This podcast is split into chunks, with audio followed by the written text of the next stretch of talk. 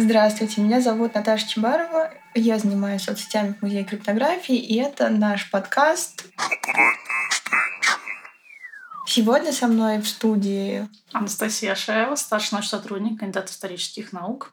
И сегодня мы поговорим про историю криптографии, про то, как эта наука зародилась и вообще где она началась. На самом деле сложно поставить какую-то точку отсчета, потому что правомерно говорить, что криптография, наверное, возникла сразу же после того, как возникла письменность. Хотя, к сожалению, исторические артефакты не сохранили для нас э, имя самого первого автора и название самого первого шифра. А здесь мы отталкиваемся от, э, собственно, исторических и логических источников. И в нашем музее как некая символическая точка отсчета а, представлена значит, э, плита, плита Хнумхотепа II, древнеегипетского жреца, который умер, и по традиции писцы расписывали его гробницу писали биографию его и э, его заслуги э, перед своей страной. Таким образом, в этих иероглифах позднее, в XIX веке, э, египтологи нашли некие странные символы, странные для грамматики того времени, которые было легко прочитать, но которые, тем не менее, отличались от э, общепринятых уже тогда э, иероглифов. И мы считаем, что мы — это историки криптографии, да, люди, которые так или иначе занимаются криптографией, э, что э, это первый такой зафиксированный факт, да, сохранившийся факт преобразования информации, преобразования символов с целью скрыть эту самую информацию. Конечно, это символическое скрытие, я повторюсь. То есть жрец, который расписывал гробницу, скорее всего, э, таким образом обращался в какой-то религиозной, какой-то религиозной целью, да, к Богу, да, что а, только высшие силы смогут прочитать а, эти иероглифы.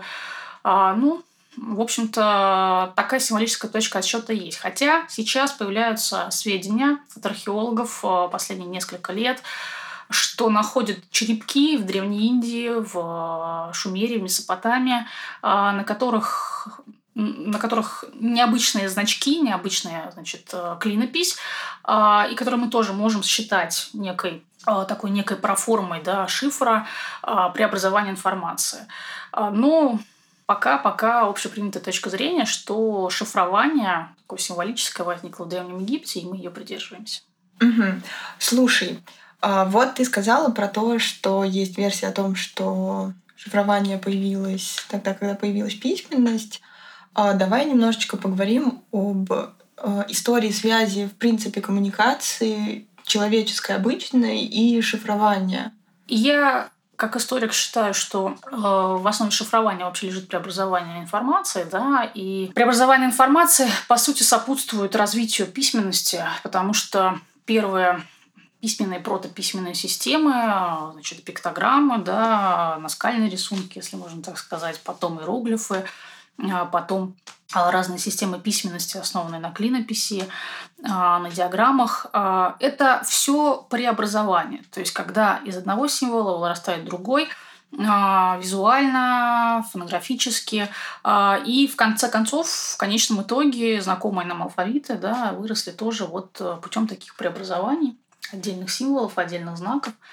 И поэтому я склонна считать, что вообще шифрование как преобразование информации. Это очень древний процесс, хотя и, а, конечно, с оговорками, что целью этого процесса были разные. Да? А сейчас под криптографией мы понимаем следующее. Это преобразование информации с целью а, сохранить ее конфиденциальность при передаче из точки А в точку Б. Ну и также для нашей современности это сохранение аутентификации, верификации, да, что эту информацию нигде по пути не изменили, ничего в нее не добавили, ничего из нее не украли. Конечно, в древности, в Древнем Египте, в Древней Индии, в античности э, говорить о том, что все эти цели стояли перед шифрованием нельзя.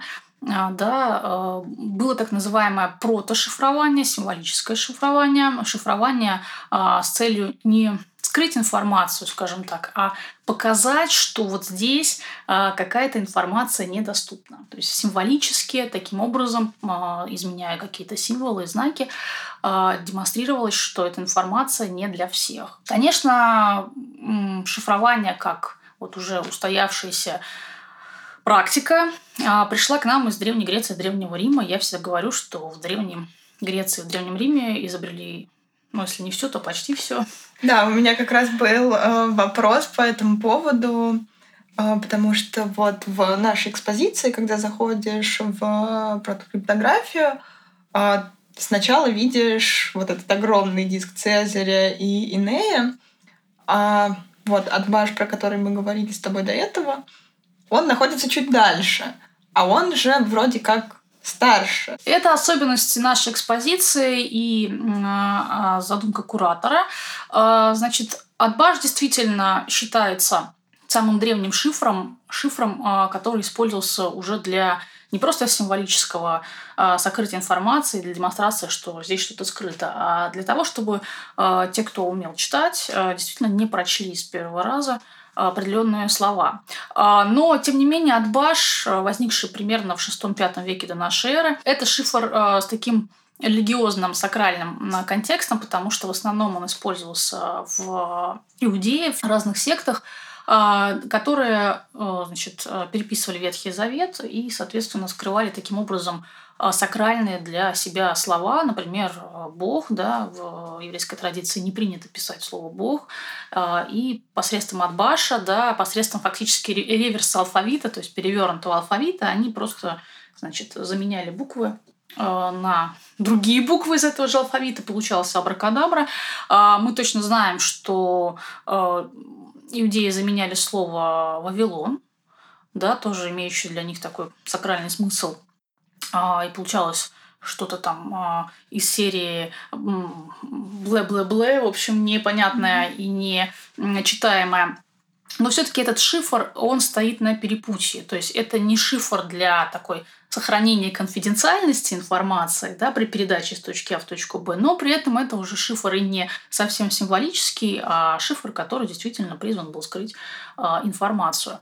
А, говорить о таком близком к нам уже понятии а, шифрования, как а, о сохранении да, конфиденциальности, мы можем только с античности, то есть с истории Древней Греции и Древнего Рима, где действительно было придумано ну, не сказать, что основной, но базовый шифр, шифр простой замены, а также множество разных его вариаций – а, в том числе и способы не только а, преобразования информации, да, шифрования, но и сокрытия самого факта передачи информации. То есть, когда, а, условно говоря, из осажденного города нужно было вынести послание, это было сделать невозможно незаметно.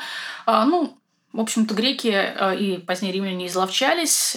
Целый альков посвящен на, у нас этим способом. Среди них как такие понятные нам, например, доспехи, да, например, поножи, ну, например, сережки, в которых вместо украшений, значит, вкручивались свитки.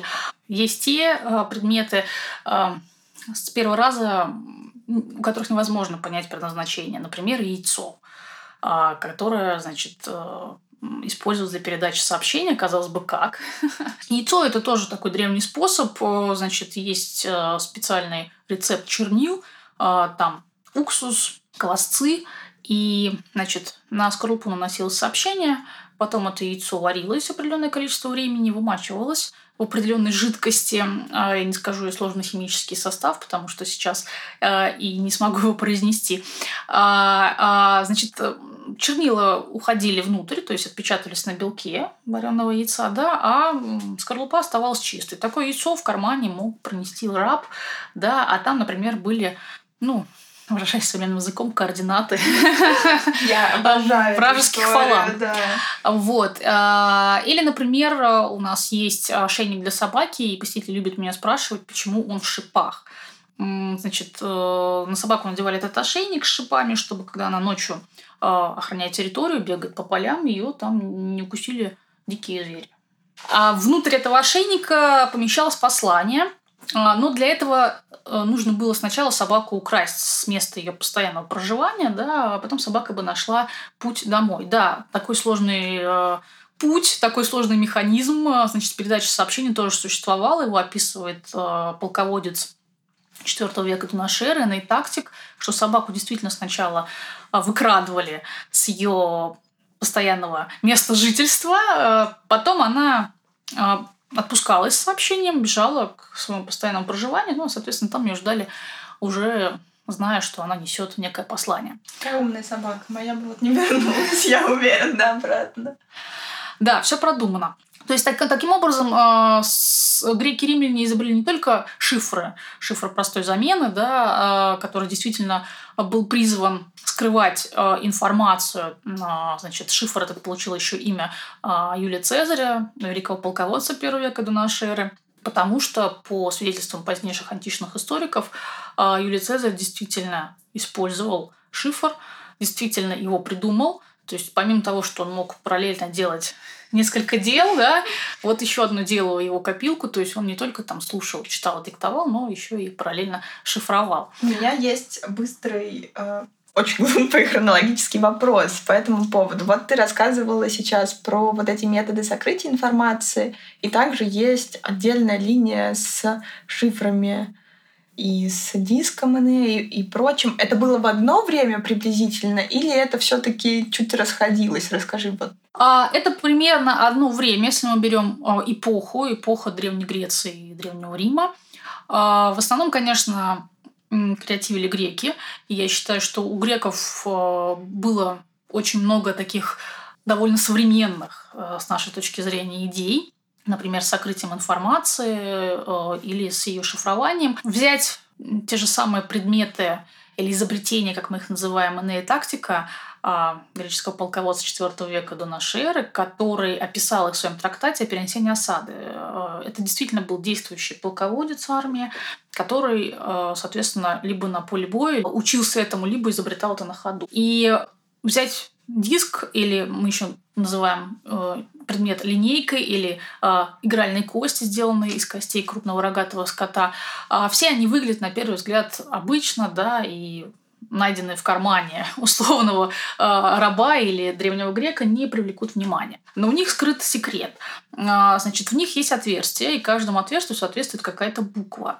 Для того, чтобы передать сообщение, нужно продевать э, нитку через те буквы, да, э, ну, которые, собственно, складывают это сообщение. Э, фишка в том, что, естественно, над этими отверстиями не стояли буквы, да, и знал о том, какие отверстие каким буквам соответствует только а, адресат и адресант. Греки не только придумали первые способы э, шифрования и сокрытия информации, а, но и первое такое протоустройство для шифрования, которое называется спартанская скитала или сцитала. А, с древнегреческого переводится как жезл или почтовая палка. Изначально в VI веке до нашей эры она использовалась как палка для переноса сообщений, да, на, написанных на на коже или на пергаменте. Впоследствии сами спартанцы придумали эту палку использовать и для шифрования, то есть для реализации шифра перестановки или шифра транспозиции. Когда значит, на палку наматывался а, кожаный ремешок, там писались буквы, да, сообщения. А, ключом, то есть секретом для того, чтобы это сообщение прочесть, была сама скитала, то есть сама палка, ее диаметр, ее размер. А, и при использование неправильной палки, неправильной скиталы, сообщение просто не, э, значит, не складывалось. То есть при наматывании на эту палку сообщение просто не складывалось.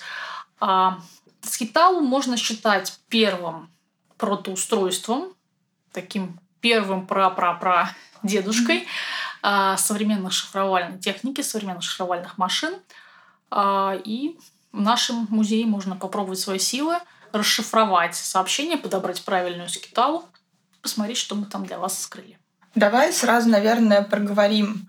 Вот этими всеми методами сокрытия информации пользовались только полководцы, правители, или все таки это была какая-то более обширная практика? Конечно, стоит сказать, что более двух тысяч лет криптография была уделом избранных.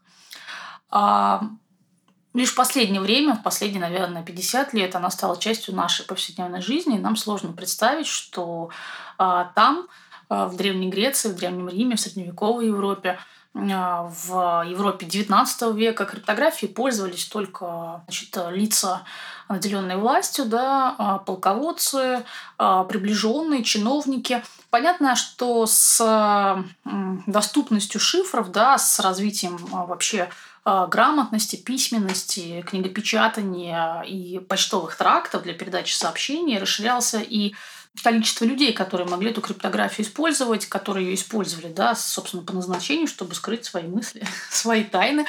Вот. Но э, все-таки так массово, как сейчас, э, криптография тогда не использовалась, и действительно было уделом талантливых людей, а, людей, которые могли придумывать шифры, которые вообще задумывались об этом уровне проблемы.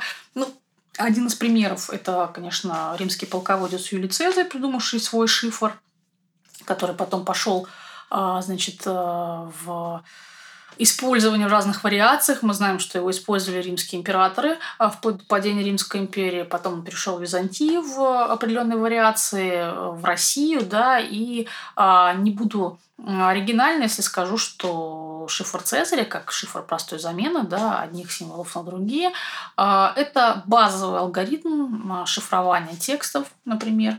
Э, и думаю, конечно, с натяжкой, но до сих пор а, криптографы приводят его в пример, говоря, например, о шифровании в наших смартфонах или о а, шифровании значит, в компьютерах, то есть, собственно, в нашей с вами действительности. Есть ли какие-то, может быть, шифры тех времен приблизительно, которые еще не расшифрованы? Или мы имеем знания обо всех? Есть, есть множество шифров, или не шифров, потому что мы не знаем, что это такое, мы условно считаем их шифрами, а, которые невозможно расшифровать. К ним потеряны ключи, например, а, как с великим шифром Рассиньоля, и в архиве Франции до сих пор хранятся документы 18-19 века, а, зашифрованные посредством кодовой книги или номенклатора Рассиньоля, где каждой букве и буквенному сочетанию, словосочетанию или слову соответствует набор чисел. Потеря ключей, конечно, грозит э, тем, что эта тайна не останется нераскрытой. Есть, например, э, известные в популярной культуре э, шифры, которые тоже остаются секретом. Например, криптограммы Бейла в Америке, найденные в XIX веке, которые по легенде хранят тайну нахождения больших сокровищ а, закопанных где-то там в американской пустыне. А, но, к сожалению, никому еще не удалось эти криптограммы расшифровать, потому что а, не только не могут расшифровать, но не могут даже идентифицировать шифр, который там используется. Ты веришь в существование этих сокровищ? Я не верю в существование этих сокровищ, и я считаю э, с позиции ученого, что 90% не расшифрованных, не дешифрованных э, криптограмм. Это некая провокация, да, некая историческая такая э, подделка, которая призвана, э, чтобы поднять стоимость этих необычных артефактов, да, и, в общем-то, их... Я э, даже не думала об этом. Э, их некую значимость для истории, чтобы люди продолжали биться спустя много-много лет над, разгад... над разгадкой этих тайн.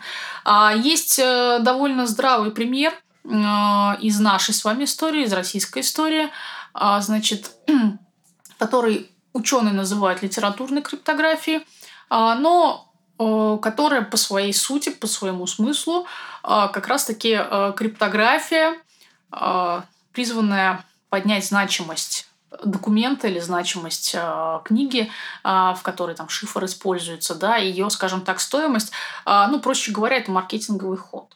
Э, и э, эта криптография, которая существовала в средневековой России э, до э, времен Петра Первого, э, мы знаем множество шифров, очень красивых и визуально, и довольно сложных, кстати говоря. А, за которыми не скрывается ничего такого, что стоило бы скрыть. Эти шрифты встречаются в основном в литературе, в каких-то манускриптах, а, и, как правило, скрывают либо прямую насмешку над э, читателем, который этот шифр расшифрует, э, либо э, именно авторов какие-то названия, которые призваны, ну, скажем так, стать еще одним пазлом в этой а, большой мозаики, да, и а, придать дополнительную значимость этому труду. Вот мы раскрыли еще одну загадку, значит, дальше а, мы будем раскрывать еще загадки, а может быть, там в конце нас ждет какой-то приз. Я думаю, что пример простой литареи, который вообще известна благодаря произведению Анатолия Рыбакова «Кортик», она, он доказывает, что шифры не всегда используются для сохранения конфиденциальности информации, да, или для ее верификации. А, иногда шифры используются ради того, чтобы использоваться, да, ради того, чтобы пошифровать. И вот э, явление такое, безусловно, тоже оказало воздействие и на э, некую эволюцию шифров, потому что множество этих шифров, как я уже сказала, довольно сложное, и э, они несут в себе такие базовые знания, то есть придумавший их автор – тоже не, не скажем так, не необразованный крестьянин, а человек, который э, знает, что такое шифрование, и знает, как этими шифрами можно манипулировать. Э, пример, который я люблю приводить на, с так называемой числовой тайнописью, тоже тайнописью, распространенной в средневековой Руси в 13-15 веках. Э, пример, позволяющий а не только использовать математику, какие-то такие базовые действия, например, сложение или вычитание, да, а, но и включить некую фантазию, потому что тексты, шифрованные при помощи числовой тайнописи, выглядят как а, сдвоенные а, или даже там стройные буквы а, МММ, ППП, РРР. И увидев такие, такой текст, а, владелец книги, например, подумает, что за ним скрыта какая-то тайна, какой-то как, как, как какие-то действительно несметные богатства, а, будет биться, скорее всего, добьется каких-то результатов, а там просто скрыто значит, послание автора «пожалуйста, сохраните мою книгу, значит, она пригодится моим потомкам». Вот. А, но при этом это сложная, уже сложная по тем временам манипуляция, потому что нужно знать числовое значение каждой буквы. Для церковно-славянского алфавита это нормальное явление. А, и складывать или вычитать, или делить, или умножать буквы а, значит, точнее, числовые, числовые значения этих букв, а, из чего будет получаться какое-то какое-то еще число, и этому числу тоже будет соответствовать какая-то буква. То есть это несколько таких последовательных действий, которые для, скажем так, средневековой Европы, в общем-то, ну, довольно уже не не просто символическое шифрование, не просто простая замена, а усложненная. Так, мы немножечко, немножечко отошли. Давай э, вернемся к нам в Россию, но в самое начало. Как вообще угу. криптография пришла сюда и что это было? Конечно, в Россию криптография пришла из Византии, из Византийской империи, а в Византийскую империю э, попали самые лучшие образцы из Древней Греции Древнего Рима, которые сохранила история, да, и которые э, были довольно распространены. А в средневековой России было такое явление, как литературная криптография. А, это когда за шифрами не скрывалось никакой важной информации. Такие шифры были призваны поднять стоимость а, книги или документов, в которые они были использованы. Конечно, о начале такого государственного шифрования, шифрования с целью действительно преобразования информации, сохранения конфиденциальности, мы можем говорить э, с времен Петра I, потому что без преувеличения Петр I, первый император-криптограф, который сам э, умел шифровать, будучи очень образованным человеком, и э, поставил это дело, так скажем, на государственный поток. А первый криптограф вообще для России – это патриарх Филарет, что, в общем, наверное, звучит не очень обычно, потому что сохранилось в архиве древних актов азбука, так называемая цифирная или шифровальная азбука патриарха Филарета 1633 года, который своим повелением э, дал эту азбуку думному диаку, то есть дипломату, да, и повелел шифровать все письма, идущие за границу. Оно, однако, прошло э, еще ну, почти, наверное, а, век, прежде чем шифрование укоренилось и стало такой государственной практикой, важной практикой для сохранения безопасности. Мы можем говорить о том, что долгое время в России использовались шифры простой замены, то есть шифры, которые в Европе уже отошли на второй план, а, потому что появились более сложные шифры, да, многоалфавитные замены.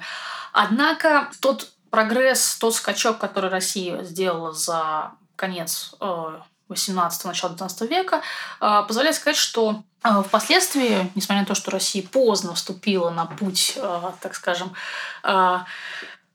развития шифрования, она догнала своих соседей, да, и к началу XIX века, после, наверное, Отечественной войны 12 года, можно говорить, что Россия вышла на лидирующие позиции по как сложности шифров, используемых их в переписке, так и по дешифровальным а, каким-то практикам, то есть по дешифровальным а, возможностям, когда все шифры, которые а, перехватывались, а, так или иначе были успешно атакованы. Ну, в общем, все письма были прочитаны, все секреты были раскрыты. Ты сказала про циферные азбуки. А давай поговорим вообще про слово шифр, которое у нас есть сейчас, которое мы используем сейчас. Как оно вообще появилось? Откуда? Слово шифр э, пришло в европейские языки из арабского, что неудивительно, да, потому что именно арабы передали основной массив знаний из э, античных э, источников. Э, известно, что это слово имеет свои корни э, в Древней Индии, да, и сифр, так называемый шифр, сифр – это ноль или пустота. Арабы передали это слово через э, деятелей эпохи Возрождения итальянского э, в Европу, да, когда начали массово переводиться арабские труды. Э, и изначально э, сифр, то есть ноль, э, впоследствии в разных языках э, стал развиваться сначала в цифру, потом в шифр. А почему так? Почему мы ставим знак равно между цифрой и шифром? А, я думаю, тоже объясняется довольно просто, потому что цифровые а, шифровые, если так можно сказать, а, шифры. Это основные шифры э, дипломатические европейские. Поэтому этимология слова «шифр», конечно, туманна, как и возникновение криптографии. Однако мы точно можем сказать, что в Европу это пришло из арабских стран, а арабы, соответственно, восприняли это из а, античности. Ну, а далее этимология, конечно, а, довольно сложный вопрос, откуда она возникла вообще. А, у меня есть вопрос, и, наверное, будет хорошим завершающим вопросом про то, какие древние шифры легли в основу современной криптографии. Ты уже сказала об этом, когда мы обсуждали Цезаря, но, может быть, есть что-то еще. Да, я думаю, можно выделить несколько таких шифров, краеугольных шифров для истории криптографии, которые до сих пор в том или ином виде, конечно, сильно видоизмененными, а, присутствуют в нашей с вами жизни. Безусловно, шифр простой замены, который мы называем шифром Юлия Цезаря, это один из базовых шифров. А далее, в середине 15 века э, появился шифр сложной замены или многоалфавитной замены или полиалфавитной замены. Этот шифр получил имя Леона Батиста Альберти. Позднее в усложненном варианте с использованием ключевого слова шифр стал называться шифром Виженера.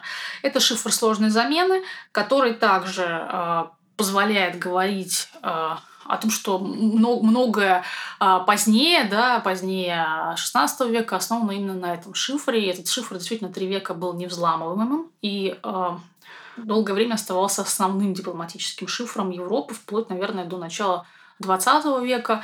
И в нашем музее представлена витрина значит, необычных таких а, кругов, я их называю, да, а, значит, а, ручных шифраторов в виде кругов, которые демонстрируют, что вот этот вот самый шифр Альберти, шифр Виженера, а, использовался в некоторых странах вплоть до второй половины 20 века, до 70-х годов 20 века, несмотря на то, что уже появились компьютеры, и, в общем, появились те самые современные протоколы, которые говорят о цифровой эпохе. Тем не менее, тот самый шифр 16 века был востребован потому что он простой, потому что он довольно надежный и потому что его просто реализовать. А, давай в конце нашего подкаста мы расскажем слушателям о том, а, какими шифрами они могут зашифровать что-то сами в нашем зале протокриптографии. А, в нашем зале представлены все основные шифры античности, шифр Цезаря, Скитала, можно попробовать скрыть свое сообщение при помощи диска Энея, а пробовать свои силы и расшифровать сообщения, которые мы вам зашифровали. а, в нашем зале. Приходите. Да, ждем вас в музее, а мы с вами прощаемся. Спасибо.